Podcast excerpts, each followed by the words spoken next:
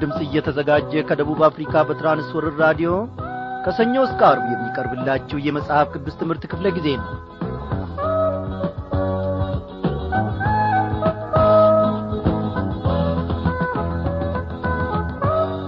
በነበርንበት ስፍራ ከዐይኖቹ እይታ ያላራቀን ዛሬን የታደገን ልዑል እግዚአብሔር አምላካችን ታማኝነቱን አላጓደለምና እነሆ በዚህ በአየር ሞገድ አማካኝነት እንድንገናኝ ፈቃዱ ሆኗል። ስሙ ለዘላለም እየተመሰገነ ይሁን። እንደምን አመሻችሁ። በጌታ የተወደዳችሁ ክብሯን አድማጮቼ በረፍት ጊዜያችን ሁሉ እግዚአብሔር አምላካችን ብዙዎቻችንን በየአብያተ ክርስቲያናቱ በተሳተፍንበት በጸሎት ቤት እንደ ተናገረን እናምናለን። አይደለም እንዴ? ለእያንዳንዳችን እግዚአብሔር በቂ መልእክት አለው አዎ በዚህ መልእክት ውስጥ ደግሞ እግዚአብሔር አምላካችን ተገናኝቶናል ገንብቶናል ሕይወታችንንም ሰርቷል። ዛሬም ደግሞ በቃሉ ማድ ፊት አንድ ላይ ሰብስቦናልና ሕይወታችንን ለመሥራት ታከተኝ ደከመኝ ምኖ ልጆች አይልንም። እግዚአብሔር አምላካችን እንዳቀራረባችን መጠን እያንዳንዳችንን ይገናኘናል ወገኖቼ። ይህንን ድንቅ ጌታ እያመሰገንን ይህንን ድንቅ ጌታ ደግሞ ከፍ ከፍ እያደረግን ኖ በሕይወታችን ዘመን ሁሉ እንኖራለን። እርሱ ደግሞ እስከ መጨረሻው እንደሚያጸናን ሙሉ እምነት አለን በርሱ ላይ። በዛሬው ምሽት ክፍለ ጊዜ ጥናታችን እንግዲህ ተከታታዩን የትንቢተ ሚኪያስ መጽሐፍ ጥናታችንን እንቀጥላለን ማለት ነው። በማስቀደም በዚህ ዝማሬ እግዚአብሔር አምላካችንን ከፍ ከፍ እናደርጋለን። ይብዛል ክብር ምስጋና ይብዛል ክብር አሁንም አሁንም እንደገና ኢየሱስ ይገባሃልና ይብዛል ክብር ምስጋና ይብዛል ክብር ምስጋና አሁንም አሁንም እንደገና ኢየሱስ ይገባሃልና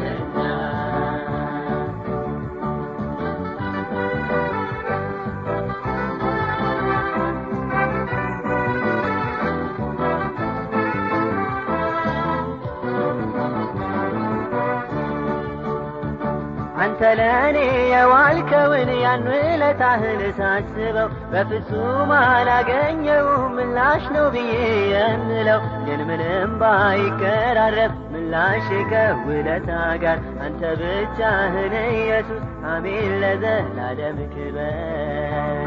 ይብዛል ክብር ምስጋና ይብዛል ክብር ምስጋና። አሁንም አሁንም እንደገና ይብዛል ክብር ምስጋና ይብዛል ክብር ምስጋና አሁንም አሁንም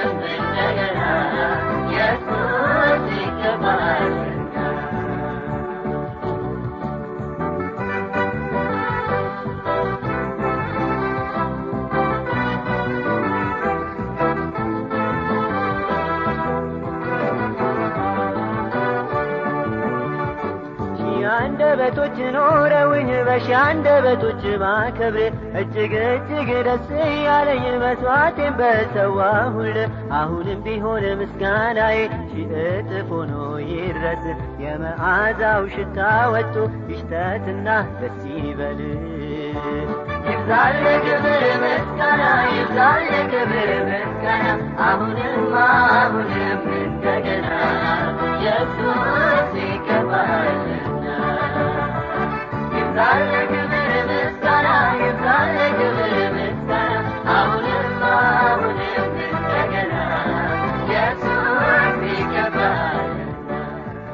እኔና እናንተ ታዲያ እንዲህ ከማለት በስተቀር ለእርሱ ምንን እንሰዋለን? እግዚአብሔር አምላካችን ከእኔና ከእናንተ የሚፈልገው ነገር ቢኖር እነሆ ምስጋናን ብቻ ነው። ክብር ለስሙ ይሁን። እስቲ እናመስግነው እግዚአብሔር አባታችን የዘላለም አምላክ የዘላለም ንጉሥ ሰማይንና ምድርን በውስጧም ያሉትን ሁሉ የፈጠርክ አንተ ነህ። ከእነዚህ ፍጥሮች መካከል ደግሞ አንተን እንድናመሰግን ኖ በፍጥረታቱ ላይ ደግሞ አለቃ አድርገ የሾምከን ጌታችን መድኃኒታችን እናመሰግንሃለን። ኢየሱስ ክርስቶስ የእግዚአብሔር ልጅ በዚህ ጊዜ ደግሞ እግዚአብሔር አምላኬና ጌታዬ ሆይ እኔ ባሪያህ በዚህ ሆኜ ጸልያለሁ ወገኖቼም በያሉበት ስፍራ እኛንም ደግሞ በዚህ ጠብቀ እንደ ገና ደግሞ በቃልህ ማድ ፊት ሰብስበህናልና ዛሬም ደግሞ በቂ ማድ አለ። እግዚአብሔር አምላካችን ሆይ ከዚህ ማድህ ደግሞ ተመግበን የእምነት ቁርጭምጭሚቶቻችን ጸንተው ጐልብተው ጠንክረው ወተት ከመጋት አጥንት ወደ መቈርጠም ደረጃም ደግሞ የምታመጣን አንተን። ጌታ ሆይ ሕይወታችንን የሚሠራው ቅቤና ወተት አይደለም። ሕይወታችንን የሚሠራው የየዕለቱ ሩጫና ጂምናስቲክማ አይደለም። አባቴና አምላኬ ሆይ ለእያንዳንዳችን የሚረባን መንፈሳዊ እነሆ ጂምናስቲክ መንፈሳዊ ምግባችን ቃልህ ነውና በቃልህ ሕይወታችንን ሥራ በቃልህ ሕይወታችንን አጐልብት በቃልህ ሕይወታችንን አጠንክር። ጌታዬና አምላኬ ሆይ ፈተና ሲገጥመን አንፍረከረክም ፈተና ሲገጥመን አንፈራም ፈተና ሲገጥመን አንደነግጥም። በሐዘን ውስጥ ያሉትን የቈሰሉትን የተወጉትን በጠላትም ጦር የደቀቁትን ሁሉ እንኳን ለማጽናት ለማቆም እግዚአብሔር ሆይ ቃል ያስፈልገናልና ከጸባዖት ሕይወታችንን በቃልህ እንድትገነባ ራሳችንን በፊት እንጥላለን። ጌታዬና አምላኬ ሆይ ዘዴና ብላታ አያስፈልገውም። ራስን እግዚአብሔር አምላኬ ሆይ ለአንተ መስጠት ዋናውና አስፈላጊው ነገር ነው። ስለዚህም እኛም ራሳችንን ሕይወታችንን ሁለንተናችንን ለአንተ እንሰጣለን። እግዚአብሔር ሆይ እንድትናገረን እንድታስተምረን ሕይወታችንን እንድሠራ በዚህች ምሽት ታምነን ደግሞ ወደ አንተ መጥተናልና እያንዳንዳችንን ኖ በዘላለማዊ እጆች እንድትዳስሰን እንለምንሃለን። ጌታዬና አምላኬ ሆይ ስለዚህም ሁሉ ደግሞ እጅግ አድርገን እናመሰግንሃለን። ኖ በዚህን ሰዓት አንተን ለማድመጥ የቀረቡትን ሁሉ በቃልህ አማካኝነት እንድትገናኛቸው የዘላለምን ደግሞ ሕይወት እንድትሰጣቸው በጨለማ ዓለም ላሉትም ደግሞ እያንዳንዳችንን እግዚአብሔር ሆይ ብርሃን አድርገ ወደዚያም እንድትልከን እንድታስታጥቀን እንለምንሃለን። ይህንን ሁሉ ስለምታደርግ ክበር ተመስገን። በጌታችን በመድኒታችን በኢየሱስ ክርስቶስ ያው ስም አሜን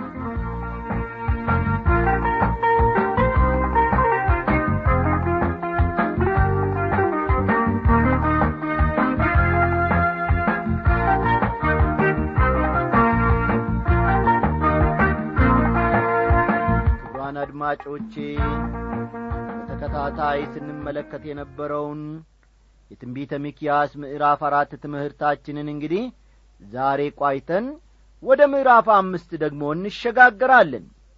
ትንቢተ ሚኪያስን አል መሽቶ እስከሚነጋ ድረስ ካለው ቀን ጋር ልናመሳስለው እንችላለን። እግዚአብሔር ከሰጠው ተስፋ የተነሣ ወደ ፊት ስለሚመጣው ታላቅ የክብር ጊዜ ስንመለከት እንደ ነበረም ታስታውሳላችሁ። ዛሬ እንግዲህ ትምህርቱን ለማያያዝ ያመቸን ዘንድ መለስ ብለን ከቁጥር አሥራ አንድ እንጀምራለንና መጽሐፍ ቅዱሶቻችሁን ገለጥ ገለጥ አድርጋችሁ ትንቢተ ሚኪያስ ምዕራፍ አራት ቁጥር አሥራ አንድን አውጡ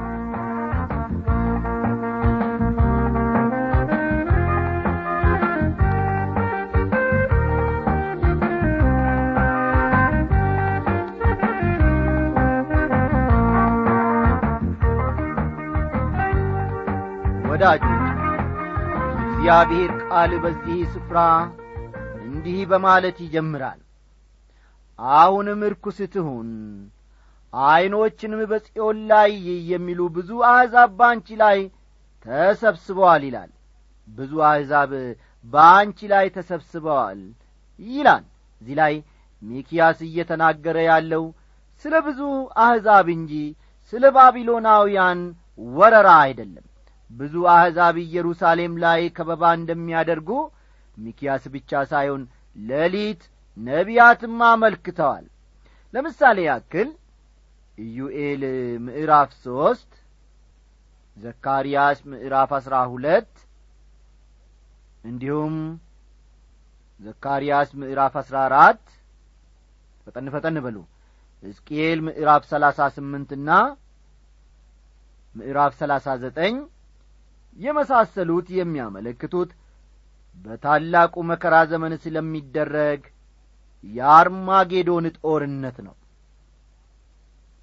እነዚህ አምስት ምዕራፎች የሚያመለክቱት በታላቁ መከራ ዘመን ስለሚደረግ የአርማጌዶን ጦርነት ነው። ቁጥር አሥራ ሁለት ነገር ግን የእግዚአብሔርን ሐሳብ አያውቁም ምክሩንም አያስተውሉም እንደ ነዶ ወደ አውድማ አከማችቷቸዋልና ይላል። በሌላ አነጋገር እነዚያ በኢየሩሳሌም ላይ ከበባ ያደረጉ አሕዛብ የእግዚአብሔር ዓላማ ምን እንደሆነ አያቁም ማለት ነው። እግዚአብሔር ወደዚያ ያከማቻቸው ለፍርድ እንደሆነ ጨርሶም አልገባቸውም ማለት ነው። ቁጥር አሥራ ሦስትን ተመልክተን የዚህን ትንቢተ ሚኪያስ ምዕራፍ አራት ትምህርታችንን እናገባድዳለን ማለት ነው። የጽዮን ልጅ ሆይ ቀንድሽን ብረት ጥፍርሽንም ናሳ አደርጋለሁና ተነሺ አሂጂ ብዙ አሕዛብንም ታደቅያለሽ ትርፋቸውንም ለእግዚአብሔር ሀብታቸውንም ለምድር ሁሉ ጌታ ትቀድሻለሽ ይላል። አሕዛብ አውድማ ላይ እንዳለ እህል ሆነዋል። እስራኤል ደግሞ ታደቃቸዋለች። በአሁኑ ጊዜ እስራኤል ለሕልውናዋ በሌሎች መንግሥታት የምትደገፍ ደካማ አገር ናት። በዚያ ጊዜ ግን ጌታ ራሱ መመኪያና መከታ ይሆንላታል። መዝሙር ሰባ አምስት ቁጥር ስድስት መዝሙር ሰባ አምስት ቁጥር ስድስት እግዚአብሔር ፈራጅ ነውና ይህን ያዋርዳል ይህንም ያከብራል ይላል በዚያ ዘመን ለእስራኤል እርዳታ ከሰሜን ማለትም ከሩሲያ አይመጣላትም ወይም ከምዕራብ ማለትም ከአውሮፓና ከአሜሪካም አይመጣላትም ወይም ደግሞ ከምስራቅ አይመጣላትም። ቻይና ወይም አረብ አገሮች በዚያን ጊዜ የእስራኤል ረድኤት የሚመጣው ሰማይና ምድርን ከሠራ ከእግዚአብሔር ዘንድ ብቻ ይሆናል ማለት ነው። እንግዲህ በጌታ የተወደዳችሁ ክብራን አድማጮቻችን የዚህን የትንቢተ ሚኪያስ ምዕራፍ አራት ጥናታችንን በዚሁ እንቋጭና በቀረን ጊዜ ደግሞ ጌታ መንፈስ ቅዱስ እንደ ረዳን መጠን ከምዕራፍ አምስት አብረን ከእርሱ እንማራለን።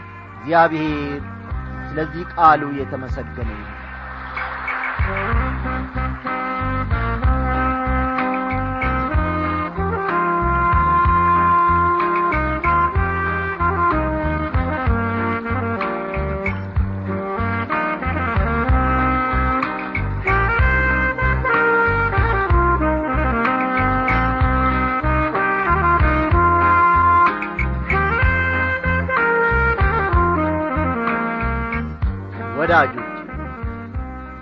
ምዕራፍ በምዕራፍ አራት ተጀምሮ የነበረው ርዕሰ ጉዳይ ቀጣይ ክፍል ነው። አስተዋላችሁ? ቀደም ብለን ያየነው የምዕራፍ አራት ቀጣይ ክፍል ነው ማለት ነው።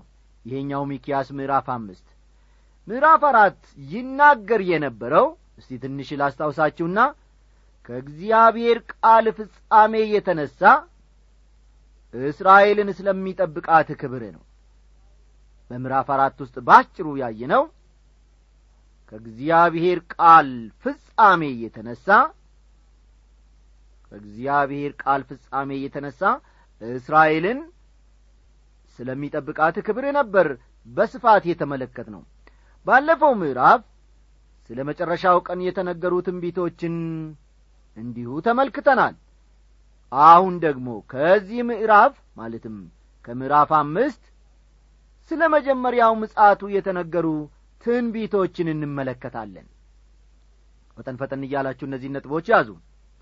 ከዚህ ከምዕራፍ አምስት ደግሞ ስለ መጀመሪያው ምጻቱ የተነገሩ ትንቢቶችን ስለ መጀመሪያው ምጻቱ ስለ መምጫው ማለት ነው የተነገሩ ትንቢቶችን እንመለከታለን። እስቲ ቁጥር አንድን እናንብብ የጭፍሮች ሴት ልጅ ሆይ ጭፍሮችሽን አሁን ሰብስቢ። ከቦ አስጨንቆናል የእስራኤልን ፈራጅ ጉንጩን በበትር ይመታሉ ይላል።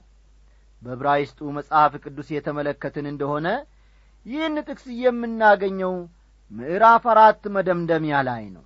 በበኩሌም ቢሆን ወገኖቼ የምዕራፍ አራት አካል መሆን እንደ ነበረበት አስባለሁ። በምዕራፍ አራት ቁጥር ዘጠኝ በምዕራፍ አራት ቁጥር ዘጠኝ ስለ ባቢሎን ምርኮ ተነስቶ የነበረው ሐሳብ ቀጣይ ነው። ይህ ምዕራፍ አምስት ቁጥር አንድ አሁን ያነበብ ነው ማለት ነው። ከቦ አስጨንቆናል የሚለው ቃል ኢየሩሳሌም በባቢሎን ሰራዊት መከበቧን ነው የሚነግረን። ልብ በሉ ከቦ አስጨንቆናል የሚለው ቃል ኢየሩሳሌም በባቢሎን ሰራዊት መከበቧን ያመለክታል። የእስራኤልን ፈራጅ ጉንጩን በበትር ይመታሉ ይላል። እዚህ ላይ በተለይም ፈራጅ የሚለው ቃል ጌታ ኢየሱስ ክርስቶስን እንደሚያመለክት ብዙዎች ቢናገሩም ጌታ ኢየሱስ ክርስቶስ የተመታው በገዛ ራሱ ወገኖች እንጂ በባዕዳን ሰራዊት አልነበረም። ስለሆነም ይህ ክፍል የሚናገረው ስለ ኢየሱስ ክርስቶስ ነው ብዬ በፍጹም አላምንም።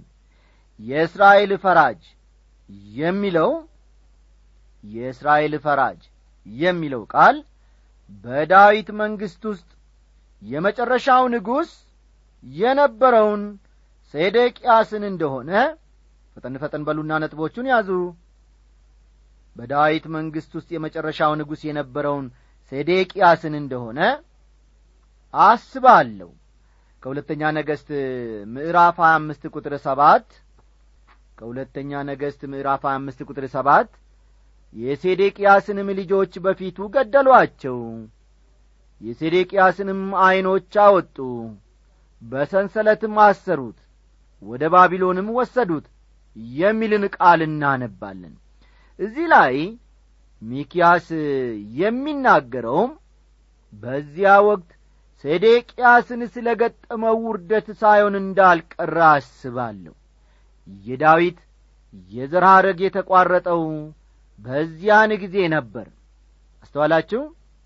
እዚህ ላይ ሚኪያስ የሚናገረውም በዚህ ወቅት ሴዴቅያስን ስለ ገጠመው ውርደት ሳይሆን እንዳልቀረ አስባለሁ።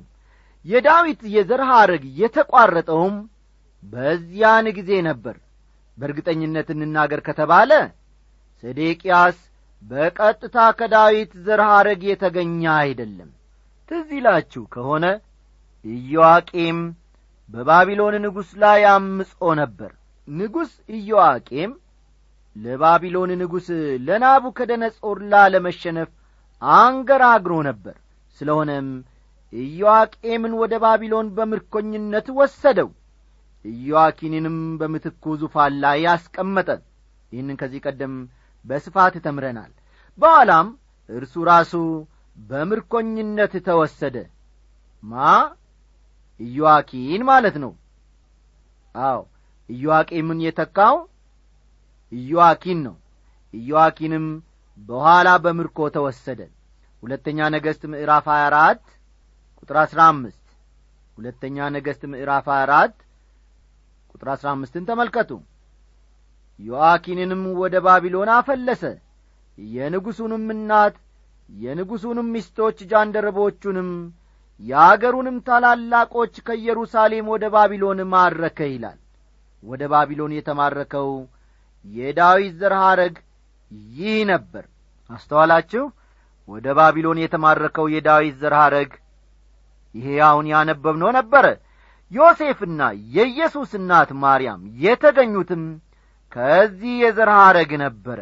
ከዚያ በኋላ ናቡከደነጾር ሴዴቅያስን በኢየሩሳሌም ዙፋን ላይ ያስቀመጠ ሴዴቅያስ የዮአኪን አጎት ነበረ። ተመልከቱ ሴዴቅያስ የዮአኪን አጎት ነበር። በኋላም ሴዴቅያስ በባቢሎን ንጉሥ ናቡከደነጾር ላይ አመፀ። በዚህ በጣም የተናደደው ናቡከደነጾር ሴዴቅያስን ከቁጥጥር ሥር አዋለ። ልጆቹን ፊቱ አሳረዳቸው። እርሱንም በምርኮኝነት ወደ ባቢሎን ወሰደው። እስቲ አሁን ደግሞ አለፍ ብለን ቁጥር ሁለትን እኒ አንቺም ቤተልሔም ኤፍራታ ሆይ አንቺ በይሁዳ አእላፋት መካከል ትሆኚ ዘንድ ታናሽ ነሽ። ከአንቺ ግን አወጣጡ ከቀድሞ ጀምሮ ከዘላለም የሆነ በእስራኤልም ላይ ገዢ የሚሆን ይወጣልኛል ይላል። ሚኪያስ ምዕራፍ አምስት ቁጥር ሁለትን መመልከት ይቻላል። እንደሚታወቀው በወቅቱ ቤተልሔም በመባል የሚታወቁ ሁለት ቦታዎች ነበሩ። ስለዚህም የሚናገረው ስለ የትኛው ቤተልሔም እንደሆነ ግልጽ ለማድረግ ኤፍራታ የሚለውን ስም አክሎበታል። ኤፍራታ ማለት ፍሬያማ ማለት ነው ኤፍራታ ማለት ፍሬያማ ማለት ነው። ገና ኢየሱስ ከመወለዱ ሰባት መቶ ዓመታት አስቀድሞ ሚኪያስ ስለሚወለድበት ትክክለኛ ስፍራ ማወቅ ችሎ ነበረ። አወጣጡ ከቀድሞ ጀምሮ ከዘላለም እየሆነ ይላል። ልደቱ የሚያመለክተው በሥጋ መገለጡን ነው። ሥጋን ለብሶ ወደ ቤተልሔም መምጣት ስለ ነበረበት እንደዚያ አደረገ እንጂ የእርሱ ሕልውና የጀመረው በቤተልሔም ነበረ ማለት አይደለም። በቤተልሔም በሥጋ ከመወለዱ ከዘላለም ዓመታት በፊት እርሱ ነበረ። ከሚኪያስ ጋር በአንድ ዘመን የኖረው ኢሳይያስ ስለዚሁ ጉዳይ ሲናገር ሕፃን ተወልዶልናልና ወንድ ልጅም ተሰጥቶናልና ስሙም ድንቅ መካር ኀያል አምላክ የዘላለም አባት የሰላም አለቃ ተብሎ ይጠራል ይላል ኢሳይያስ ምዕራፍ ዘጠኝ ቁጥር ስድስት። እርሱ ከዘላለም እስከ ዘላለም ነበር እንጂ ሕልውናው ከጊዜ በኋላ እየጀመረ አልነበረም። ተራሮች ሳይወለዱ ምድርም ዓለምም ሳይሰሩ ከዘላለም እስከ ዘላለም ድረስ አንተ ነ ይላል መዝሙር ዘጠና ቁጥር ሁለት። መዝሙር ዘጠና ቁጥር ሁለት። የቻልነውን ያክል ወደ ኋላ ብንመለስ እርሱ ያልነበረበትን ዘመን አናገኝም ወገኖቼ። የቻልነውን ያክል ወደ ፊትም ብንሄድና ብንቈጥር እርሱ የማይኖርበትን ጊዜ ማግኘት አንችልም። እርሱ ከዘላለም እስከ ዘላለም ያለ ነው እርሱ ዘላለማዊ የእግዚአብሔርም ልጅ ነው። ስሙ ለዘላለም የተመሰገነ ይሁን። መጽሐፈ ምሳሌ ምዕራፍ ስምንት ቁጥር ሀያ ሦስት ደግሞ መጽሐፈ ምሳሌ ምዕራፍ ስምንት ቁጥር ሀያ ሦስት ከጥንቱ ከዘላለም ጀምሮ ተሾምኩ ምድር ከመፈጠሯ አስቀድሞ ይላል። ቀጥሎ ያሉት ሁለት ቁጥሮች ወይም ጥቅሶች ደግሞ ቀላያት ገና ሳይኖሩ እኔ ተወለድኩ። የውሃ ምንጮች ገና ሳይፈልቁ ተራሮች ገና ሳይመሠረቱ ከኰረብቶች በፊት እኔ ተወለድኩ ይላሉ። ምሳሌ ምዕራፍ ስምንት ቁጥር ሀያ አራትና ሀያ አምስት ከፍጥረታት በፊት ጌታችን እርሱ አምላክ ነበረ። ጊዜው ሲደርስ ግን የሰውን ሥጋ ለብሶ በቤተልሔም ተወለደ። ኢየሱስ ክርስቶስ የዘመናት ሁሉ አምላክ የዘመናት ሁሉ ጌታ እንጂ በጊዜ ሂደት ውስጥ የመጣ አምላክ አይደለም። ስለዚህ ድንቅ ሥራው እግዚአብሔርን እጅግ አድርገን እናመሰግናለን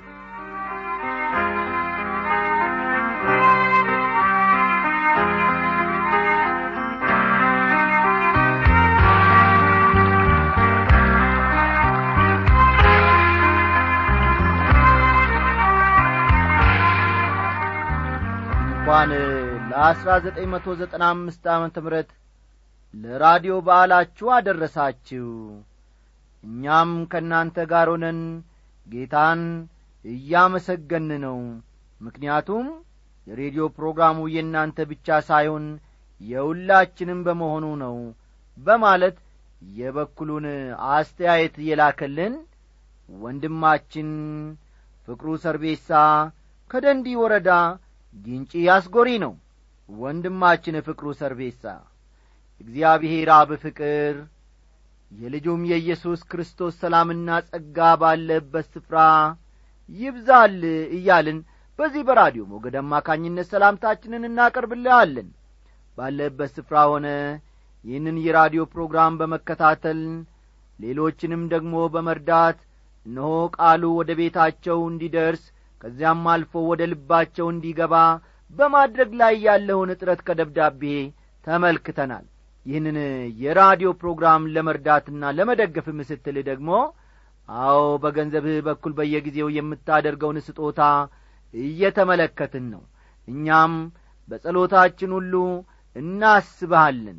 እግዚአብሔር ደግሞ አንተ ካለህ ብዙ ነገር ላይ ጥቂቱን አጉድለ ለእርሱ ሰጥተሃልና በብዙ በብዙ ጐደሎ ነገርህን እግዚአብሔር እንደሚሞላልህ እኛ እናምናለን። እግዚአብሔር ባለ ገንዘብ ነው። እግዚአብሔር ባለ ጤና ነው። እግዚአብሔር ባለ ጉልበት ነው።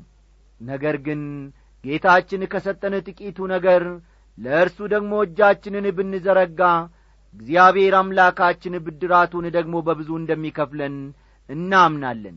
ይህንን አድራጎትህን ደግሞ ከጸባወቱ እግዚአብሔር ይመለከታልና ደስ ይበል። ጌታችንን ምን ይሳነዋል? ሰው ጌታ ኢየሱስ ክርስቶስን ካገኘ ምንም አይሆንም። ኢየሱስ ክርስቶስ የሰላሙ ሁሉ ምንጭ ነው።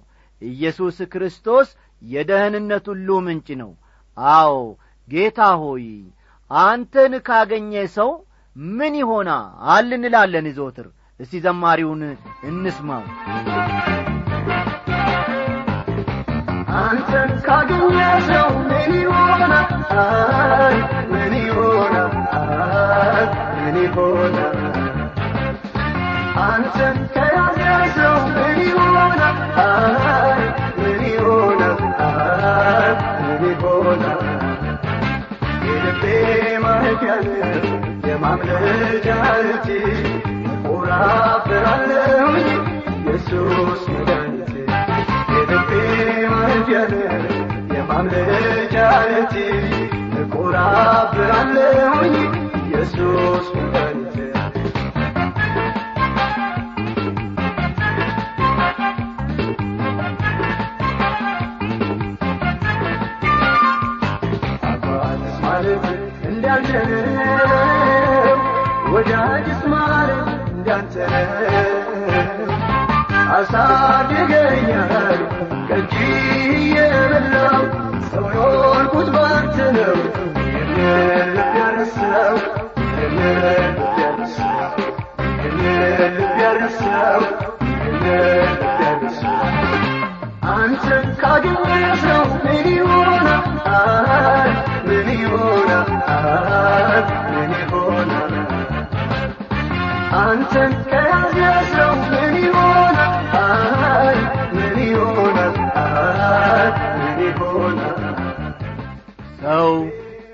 ኢየሱስ ክርስቶስን ከያዘ በሰላም ይኖራል እንጂ አይሰጋም።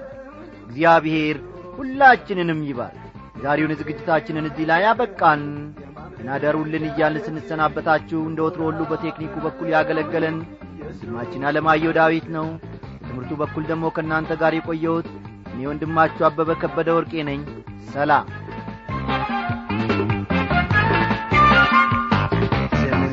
ሲከፋ ሲቀያየር አንተ ግን ያውነ እግዚአብሔር ጸጋ ጎደለ ለእኔ ለልጅ ቤት ያገባኛል አባብሎ ምረት አባብሎ ምረት አባብሎ ምረት አባብሎ ምረት አንተን ካገኘ ሰው ምን ይሆናል